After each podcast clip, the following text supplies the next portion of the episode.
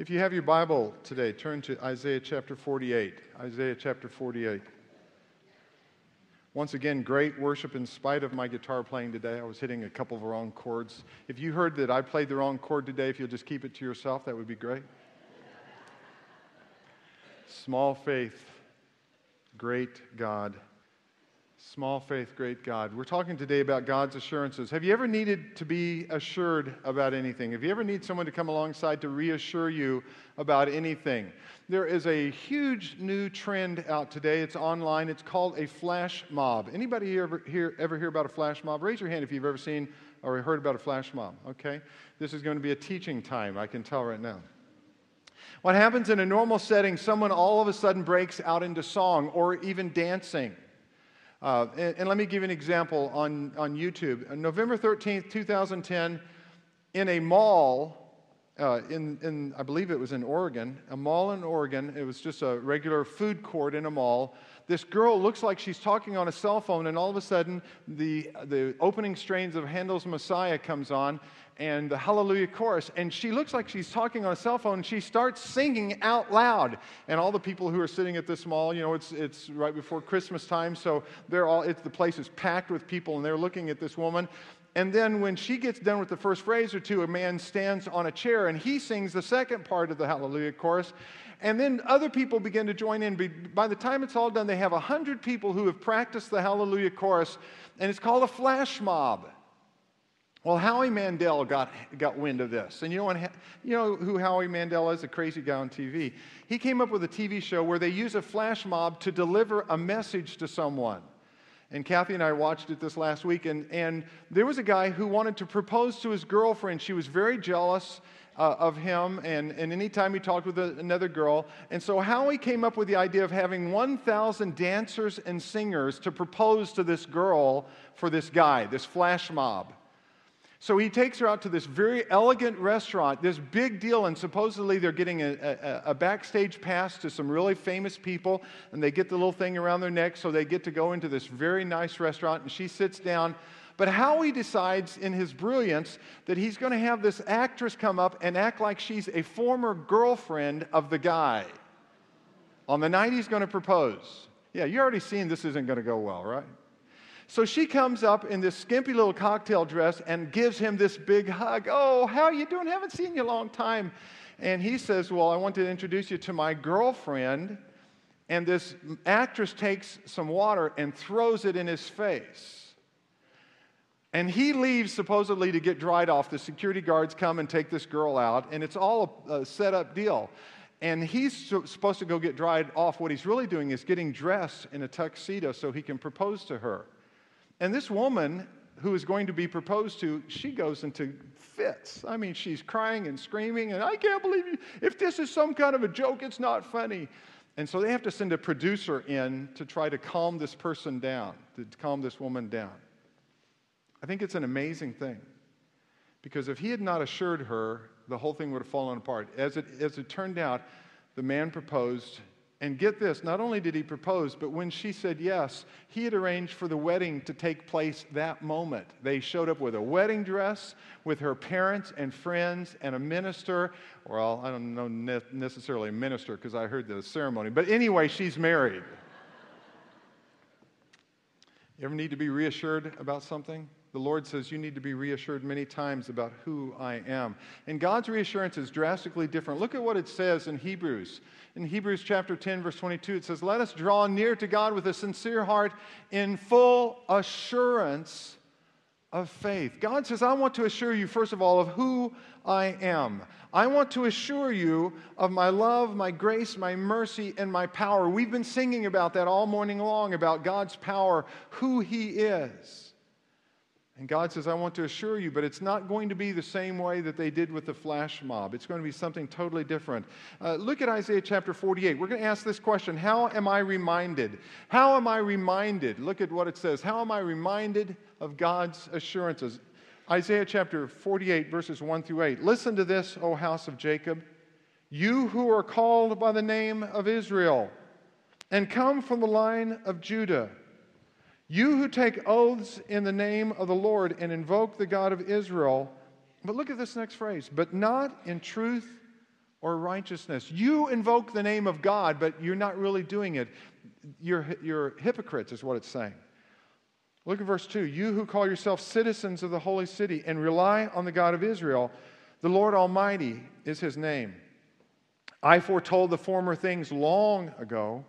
My mouth announced them, and I made them known. Then suddenly I acted, and they came to pass. He's saying, Don't you remember what I did before? For I knew how stubborn you were. The sinews of your neck were iron, your forehead was bronze. Is this a nice thing that God's saying to us? Have you ever heard the term stiff necked? Guess where we get that? Here. Have you ever heard hard headed? Your forehead of bronze, that's not a nice thing.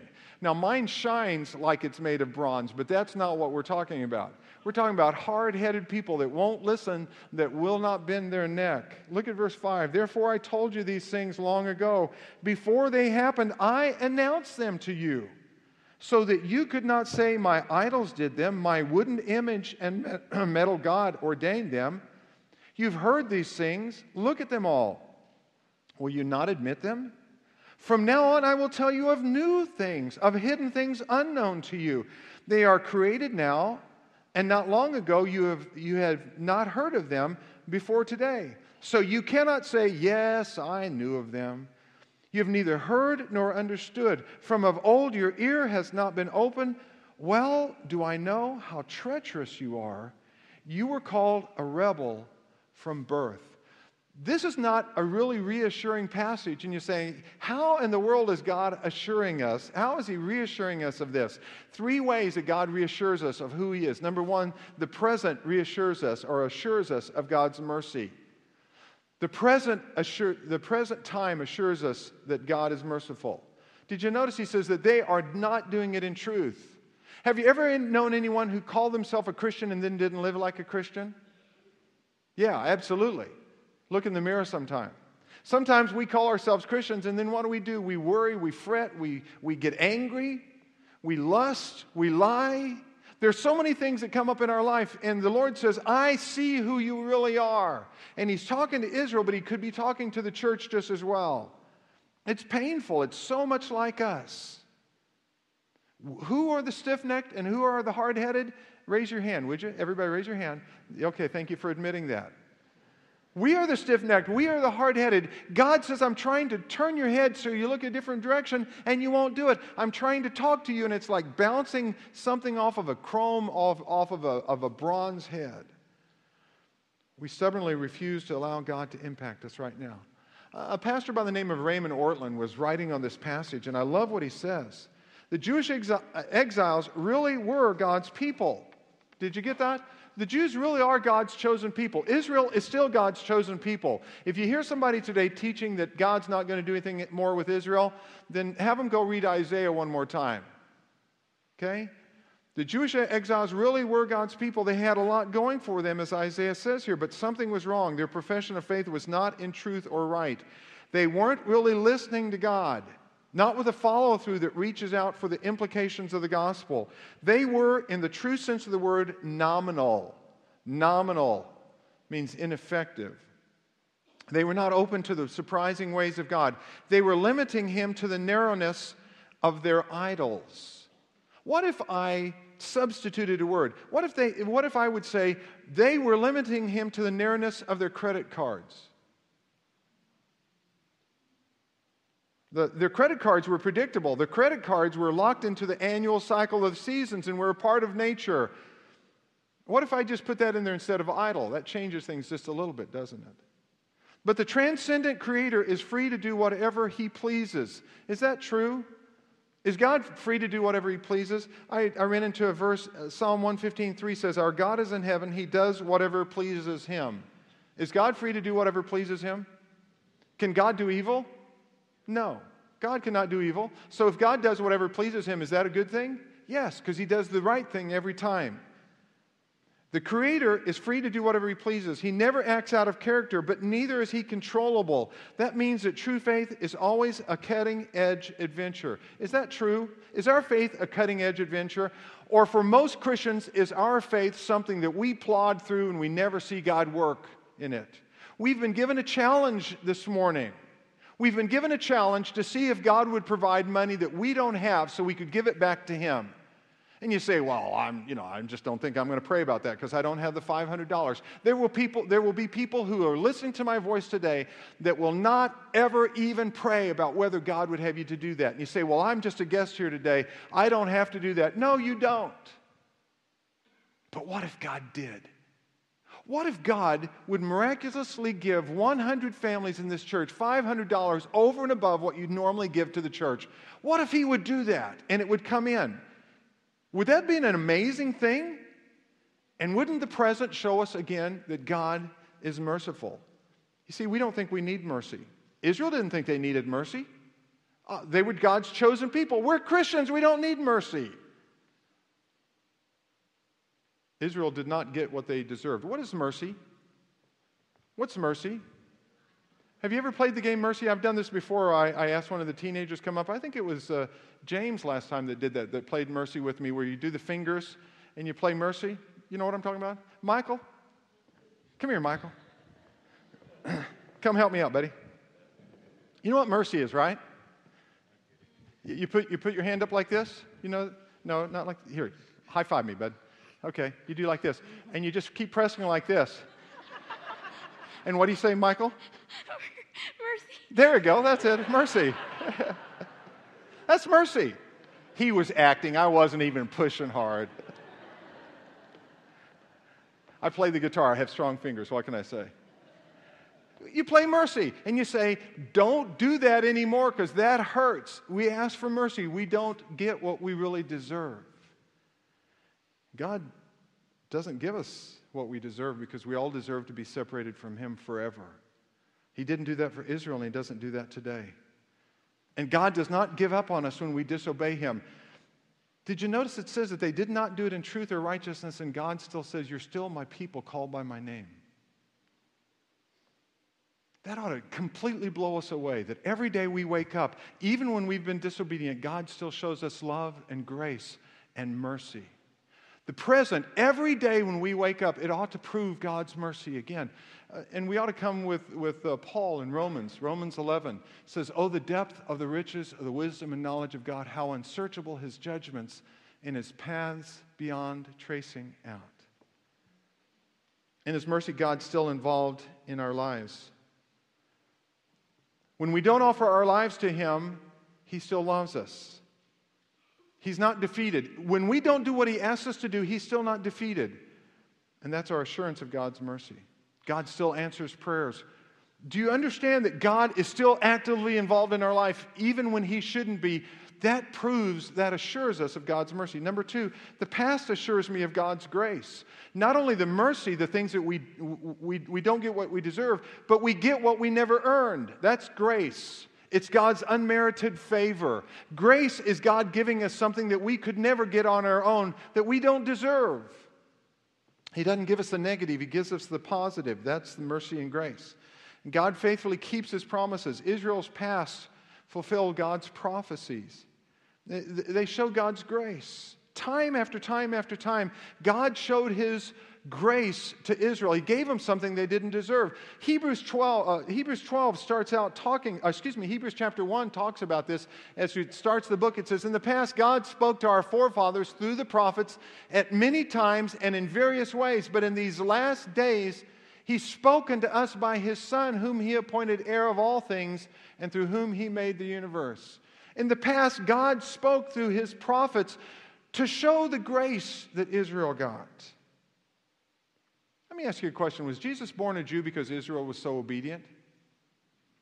Was Jesus born a Jew because of all the good things that Israel had done when God said, You're my chosen people? What happened to them? They were in captivity. The northern part and the southern part split. The northern part was, was taken over by Assyria, then the southern part was taken over by Babylon. They went into 70 years captivity, and even when they came back, they had one group after another that was over them. They never really had the freedom that they wanted to have so desperately a nation because they continued to be disobedient to God. And God showed them grace.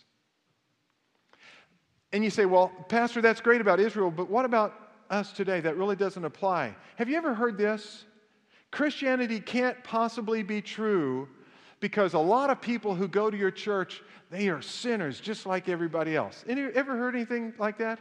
Maybe not this church, okay, other churches, yeah. They're sinners in other churches, not here. No, that's, that's absolutely erroneous. Christianity can't possibly be true because the people who go to church are sinners just like everyone else. Is that a true statement? Well, the last half of it's true. Guess what? I'm a sinner. You know, in AA, they always say that you're supposed to come in and you're supposed to admit your fault so that you can, you know, you would come in, you'd say your name, and I am an addict or I am a, you know, I'm an alcoholic or whatever. In church, I think what we ought to do uh, in the front door when you come in, you ought to say your name. Hey, my name is George Knight and I'm a sinner. Hi, hey. It's what they do. I like it. I like it. I'm going to say it again. I want you to all say that. My name is George Knight. I'm a sinner. Okay, now we're going to, we're going to turn it around. I want you to say, My name is, put your name in there and say, I'm a sinner. My name is, my name. Hi, guys. That's who we are. And God in the past has shown grace to us that we never could fathom. And the Lord says, I want to come in and do something. And listen, Christians do cast doubt on God's ability to change lives. Remember Nathan coming to David after David sinned with Bathsheba? It says in 2 Samuel 12:4 that by Nathan said to David, "By doing this you've made the enemies of the Lord show utter contempt." But I want to turn that little phrase around. Christianity can't possibly be true because there are a bunch of sinners who go to that church. And I think the Bible, from God's perspective, he says Christianity has to be true because a, a bunch of sinners go to that church. Christianity absolutely has to be true because that church is full of sinners. What do you mean? I want to go back to Ray Ortlund one more time. I think he just he said it so much better than I could. The grace of God is not an afterthought. His grace is not plan B in view of our failures. Grace is the nature of God. Now, let me ask you a question. Does it seem obvious to us that God would judge sinners? Does that seem obvious that God would judge sinners? Say yes or no. Absolutely. Does it seem obvious that God would welcome sinners into the fiery love of the Trinitarian Godhead, the Father, Son, and the Holy Spirit? Does that seem obvious that God would do that? No. Why would God welcome sinners into the only perfect place in the universe, into the Trinity? I think that's breathtaking. I don't think it's obvious at all. And yet we assume that it's obvious and it really isn't. The very fact that God would love us as sinners proves his grace. God is out to God is out to prove that he is God, not by nuking us, but by embracing us forever. I love that. That's his glory. If you're in Christ, whatever Christ is doing now, right now in if you are in Christ, whatever God is doing in your life right now is not an experiment that he might abandon if he gets fed up with you. You need to know that God would have, had, would have to stop being God before he'd quit on you. Why is God devoted to you? It's not because you risk being a failure, you already are a failure. So am I. It's because God will never let his purpose fail.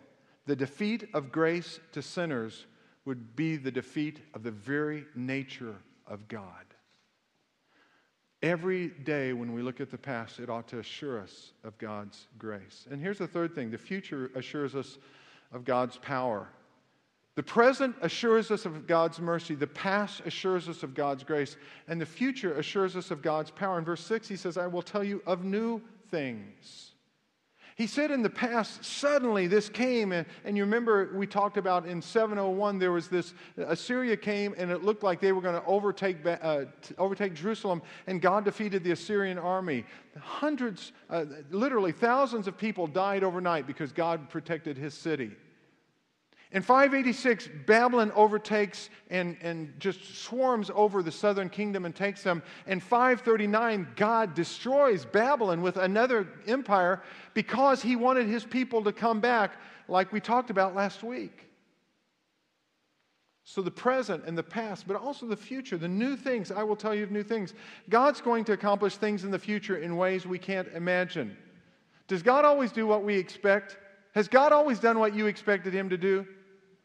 No, absolutely not. Uh, and, I, and I'm just reminded again, think about in the past. Did God always do what we expect? We were in, in Israel and we saw some of the city walls. We saw the city walls in Dan. And I reached up, I can reach about eight feet tall and, and four or five feet above me. In the lowest place was this city wall, wide enough you could get two chariots running around it. And that's just what's left. The city walls around Jericho were 40 feet tall, we're told. And they could have chariot races around the top of the chariot, uh, uh, top of these 40 foot walls. And the way they built walls, they were not perfect, perfectly vertical, they were wider at the base and they sloped into the top. So, can you imagine how massive these walls were? And all of Israel's marching around. And can you imagine every day they're told, hey, this is what Joshua says get up and we're going to walk around the city. And if you're in Israel, what are you saying? Why? And they walk around the city. And then on the seventh day, what does he say? We're going to keep doing it. Don't stop. Keep, keep going. And then after they've done it six times, what do they do? They blow the ram's horn and the walls fall down. Did, did anybody expect that? Not even Israel expected that. Does God always do what we expect him to do? Why did Jesus walk on the water? I mean, what in the world? Of all the things, Jesus didn't have to walk on the water to get from one place to the other. All, all, Jesus needed to do, I mean, God, He is God. He didn't have to walk on the water. Why did Jesus walk on the water? Because the disciples needed to see him walk on the water? Maybe, I don't know, but did anybody expect it? They saw him walking on the water and they thought, it's a ghost. They never expected it.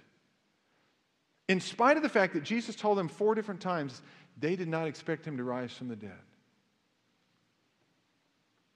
He surprises us because we can't be trusted with full disclosure. If God tells us everything in advance, we can't handle it. Have you ever known somebody that couldn't keep a secret? You ever known somebody like that? You can't, you can't trust them, so you don't tell them the secret. My Aunt Gladys. Everybody's got an Aunt Gladys. It may not, her name may, her name may not be Gladys, but you got somebody in the family you can't trust. When my father was a pastor in Kansas City, uh, he and, and my mother were having their 25th anniversary, and Aunt Gladys was there. And somebody in the church made the mistake of telling my Aunt Gladys that they had a secret, this top secret thing that they'd been planning for months. They were going to surprise him with a 25th anniversary party after Sunday night. They had silverware, they had all this stuff set up. It was fully catered, it was this huge deal. And they had kept it a secret for three months to make these plans. And they told my Aunt Gladys because they thought she might be going home and they thought she might want to stay just an extra day or two. And as soon as Gladys heard it, I'll never forget, she comes running into my mother and she says, Now, Judy, don't tell anybody else, but they've got a secret plan for you. I thought I was going to see deacons beat and my Aunt Gladys. I was kind of, go for it. If God told us everything in advance, We'd stop leaning on Him moment by moment. The future proves, it assures us of God's power. In Job chapter 9, verse 4, look at this verse, just a little verse. His wisdom, Job is speaking. He's talking about God. God's wisdom is profound, His power is vast. Who has resisted him and come out unscathed? You know what's so uh, surprising about that verse? What's Job look like at that point? He's lost 10 children. He's lost all of his, his income because all of his animals have been killed, destroyed, or stolen. He's lost his health. He's, he's scraping his body because he's got huge boils breaking out. So he's taking pots and scraping the boils because they hurt so bad. He's thinking, if I can just break them, maybe I can get some relief. I don't know if you've ever had one blister that you broke and you understand, and it was all over his body. And what does Job say? Job says, Listen, though he curse me, I will love him. Though he slay me, I'll praise him. His wisdom is profound, his power is vast. Job, when he's in the bottom of the pit, when nothing else, it seems, could, could be piled on top of him, Job says, We serve an awesome God. God tells us enough in advance to trust him, but he does not tell us so much that we can ignore him. That's how I'm reminded of God's assurances. How am I refined by God's assurances? That's the second question. Go back to Isaiah chapter 48, verses 9 through 11. Then we're going to look at just a few verses in chapter 49. 48 verses 9 through 11. For my own name's sake, I delay my wrath. For the sake of my praise, I hold it back from you so as not to cut you off. Did you get that? God says, Do you not understand? You think that it's tough now. What if I allowed my wrath to roll over on you? Verse 10 See, I have refined you, though not as silver, I have tested you in the furnace of affliction.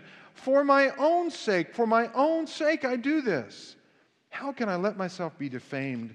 I will not yield my glory to another. Look at chapter 49. Listen to me, you islands. Hear this, you distant nations. Before I was born, the Lord called me. From my birth, he has made mention of my name. He made my mouth like a sharpened sword. In the shadow of his hand, he hid me. He made me into a polished arrow and concealed me in his quiver. In other words, he's going to be powerful. The words are going to be as sharp as a sword, and he's going to be as, as effective as an arrow in a quiver. Verse 3 He said to me, You are my servant, Israel in whom I will display my splendor. But I said, I've labored to no purpose. I've spent my strength in vain and for nothing. Yet what is due me is in the Lord's hand, and my reward is with my God. And now the Lord says, He who formed me in the womb to be a servant, to bring Jacob back to him and gather Israel to himself, for I am honored in the eyes of the Lord, and my God has been my strength. He says, It is too small a thing for you to be my servant, to restore the tribes of Jacob and bring back those of Israel I have kept. I, I, want you to stop there for just a second. I want you to think about what that just says. God still has a plan to bring Israel back, to bring Jacob back. And look at the next line I will also make you a light for the Gentiles, that you may bring my salvation to the ends of the earth. This is what the Lord says the Redeemer and the Holy One of Israel. To him who is despised and abhorred by the nations, to the servant of rulers, kings will see you and rise up. Princes will see and bow down because of the Lord who is faithful, the Holy One of Israel who has chosen you. Isaiah chapter 49 is actually, uh, along with chapter 42, is a picture of Messiah. But it's a dual reference. There's a picture of Messiah, and it's also a picture of what Messiah's followers are supposed to do. It's a picture of Jesus Christ, but it's also, it, tells us what we're supposed to do.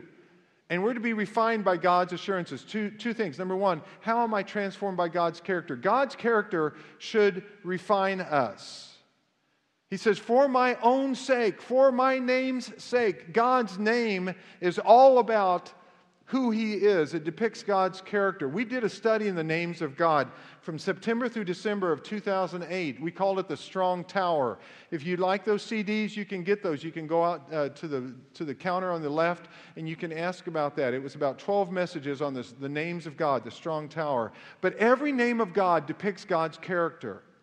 And God says, It's all about my character. And God says, I'm going to refine you. I'm going to purify you. I'm going to cleanse you. I'm going to, to shape you the way you need to be shaped. And when God begins to assure us of who He is, it should shape us, it should change us. Romans 12, 1 and 2. Romans 12, 1 and 2. We, uh, Paul, in the book of Romans, has spent 11 chapters talking about our, what our relationship is with the Lord. And then chapter 12, it says, Therefore, because of all the things that have happened in Romans 1 through 11, I urge you, brothers, in view of God's mercy, to offer your bodies as living sacrifices, holy and pleasing to God. This is your spiritual act of worship. Do not conform any longer to the pattern of this world, but be transformed by the renewing of your mind. Then you will be able to test and approve what God's will is, his good, pleasing, and perfect will. God says, I want you to be transformed by who I am, by the assurance of who I am. It happened in the New Testament. When Jesus, when they caught a glimpse of who Jesus really was, it transformed the way they lived. Remember Peter? Peter is there, and, and the Lord is dealing with Peter, and, and they've been out on the boat, and Peter's fished all night, and he hasn't caught anything. And the Lord asks Peter if he can use the boat, and, and he uses that as a, a pulpit uh, there by the Sea of Galilee, and he speaks to the people. And afterwards, he says, You know what, Peter? You went all night, you didn't catch anything. Why don't we go out and throw out the net? And Peter says, Well, Lord, you're not really a fisherman. Lord, you really don't know what you're talking about. We, you know, we fished all night. That's the best time for catching fish. And Lord, we didn't get anything. And we're in the wrong place, the wrong time, but because you want, because you say that, just because you want me to do it, I'll do it, Lord. And you remember what happens? The boat almost capsizes with all the fish that they bring in. And how does Peter respond in, in Luke? What does, he, what does it say?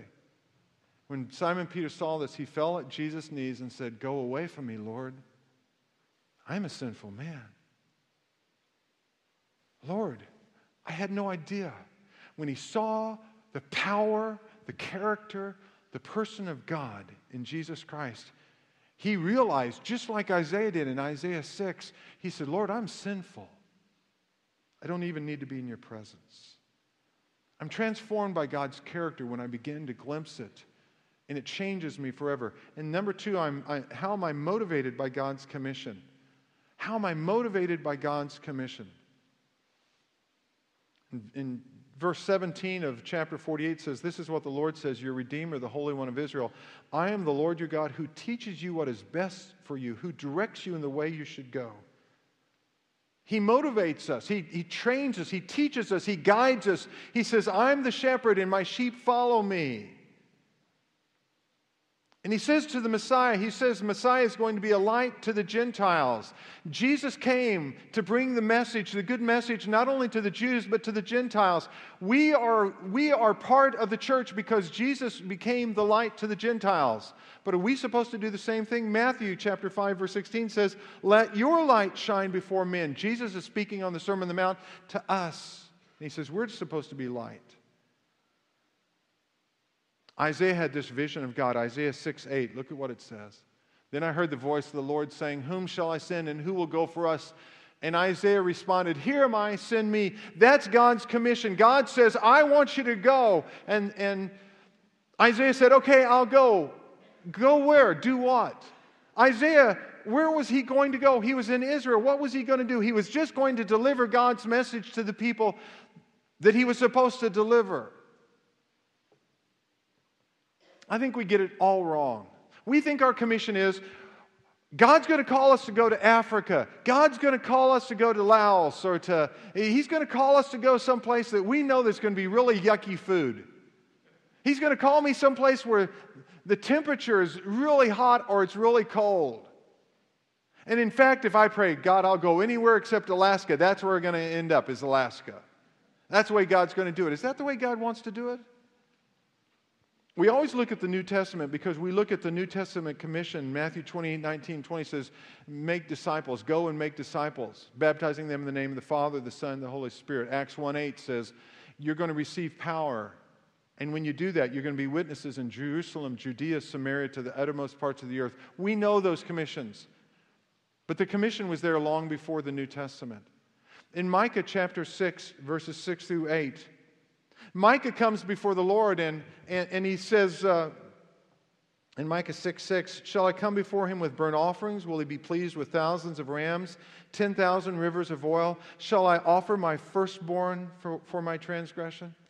Micah comes to the Lord and says, Lord, what do you require? What do you want me to do? And he says, Do you want me to bring thousands of lambs? We looked at what happened when Solomon did that. God never asked us to bring thousands of lambs. Lord, do you want rivers of oil? Uh, you know, uh, the oil was this, this picture of the goodness of God. The oil was a picture of God's goodness to us and the Holy Spirit working in our lives. Is that what we're supposed to do? Micah says, Do you want me to offer my firstborn? What do you want from me, God?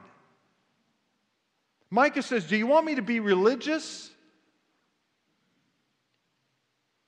The Lord says, No, it's not about being religious. I want you to have a relationship. Micah 6 8 says, What does the Lord require of you? To act justly and to love mercy and to walk humbly with your God. You know what God wants us to do? He wants us to to, to be like Him. He wants us to be just. He wants us to be merciful. And we can't do that on our own. And so He's provided the way with a relationship with Jesus Christ. He says, I want you to have the justice that only I can provide and mercy only I can provide. And then He asks us to do one other thing to walk humbly with Him. The truth is, we want something totally different. We want Aladdin. I have grandchildren. How many of you have grandchildren? Raise your hand. Okay. How many of you have ever watched Aladdin with your grandchildren? Okay, a lot of you have. Aladdin, you know, the cartoon, the Disney cartoon, Aladdin, or maybe you've watched it on your own. If you have, that's, that's a whole different thing. I'll do counseling and I'll talk to you later. The movie Aladdin, Aladdin is this beggar. He can't afford food, and so this beggar comes and, and he's enthralled by this princess, and she's bored with the court life of being a princess. And so you've got this bored princess and this beggar boy that get together, and one night they ride on the magic carpet. You remember that magic carpet ride? They get on there and they get and they go, and, and it's this wonderful thing, and they see all the beauty of the kingdom, and they're whisked away, and, they, and it's magical, and it's beautiful, and it's spectacular, and it's wonderful, and we think that should be the Christian life. If I could just get on this magic carpet and I could go, woo, all over Reading, and they could tell them about Jesus Christ. The Lord says, I don't want you on a magic carpet. I want you to get up for me tomorrow and walk humbly with me so that other people will say, What gives you the peace and the mercy and the grace and the power? And you can introduce them to your Savior, Jesus Christ. Would you bow your heads and close your eyes?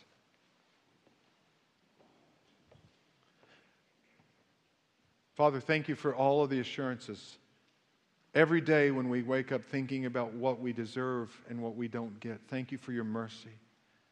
Looking at the past and seeing all of the grace that you've given us, the, the fact that we were able to hear the gospel, to respond to it all of the grace every day that you pour down on us.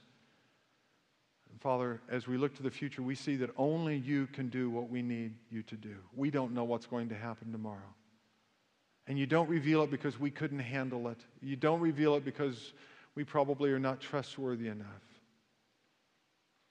Forgive us, Father, for missing your assurances, but more than anything, forgive us for not understanding the character of who you are